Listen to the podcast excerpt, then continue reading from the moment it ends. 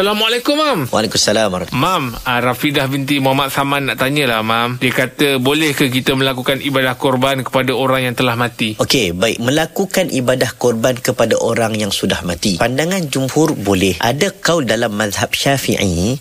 Dalam mazhab syafi'i mengatakan tidak boleh. Melainkan orang yang mati tersebut, dia pernah wasiat. Hmm. Okey.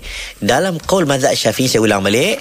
Kaul mazhab syafi'i yang kuat, Imam Nawawi menyebut tak boleh buat korban untuk si mati. Hmm. Okey. Melainkan wasiat. Tapi kalau nak buat juga seperti yang diamalkan oleh sebahagian masyarakat Malaysia ni, hmm. Satu dia mengikut pandangan kaul-kaul mazhab yang lain. Mm-hmm. Nombor dua, dia buat tu dia bubuh nama dia. Nama anak contohnya, nama Jack tapi dia sedekahkan pahala boleh. Oh. Oh. Nama untuk si mati tak boleh. Nama dia boleh tapi Dia dia pahala sedekahkan. sedekahkan Ha, pahala. Ah, ah, tapi Itu. tapi kalau hajikan orang yang dah meninggal boleh mam eh? Apa dia? Kalau naikkan Yang haji tu badal pada orang haji. ah, meninggal, Badal haji cerita boleh. lain pula. Ah, yelah, yelah, faham. Ah, faham. tapi oh. nak ceritanya, ini kaul dalam mazhab syafi'i yang kuat. Oh, Ah, untuk, untuk korban tak boleh mam eh? Ya, tapi kalau dia kata dia nak ikut kaul uh, yang mazhab-mazhab lain, silakan. Hmm. Memang ada diamalkan juga di kalangan orang kita. Tapi yang kuatnya adalah kalau dia wasiat baru boleh. Hmm. Tak wasiat, tak boleh.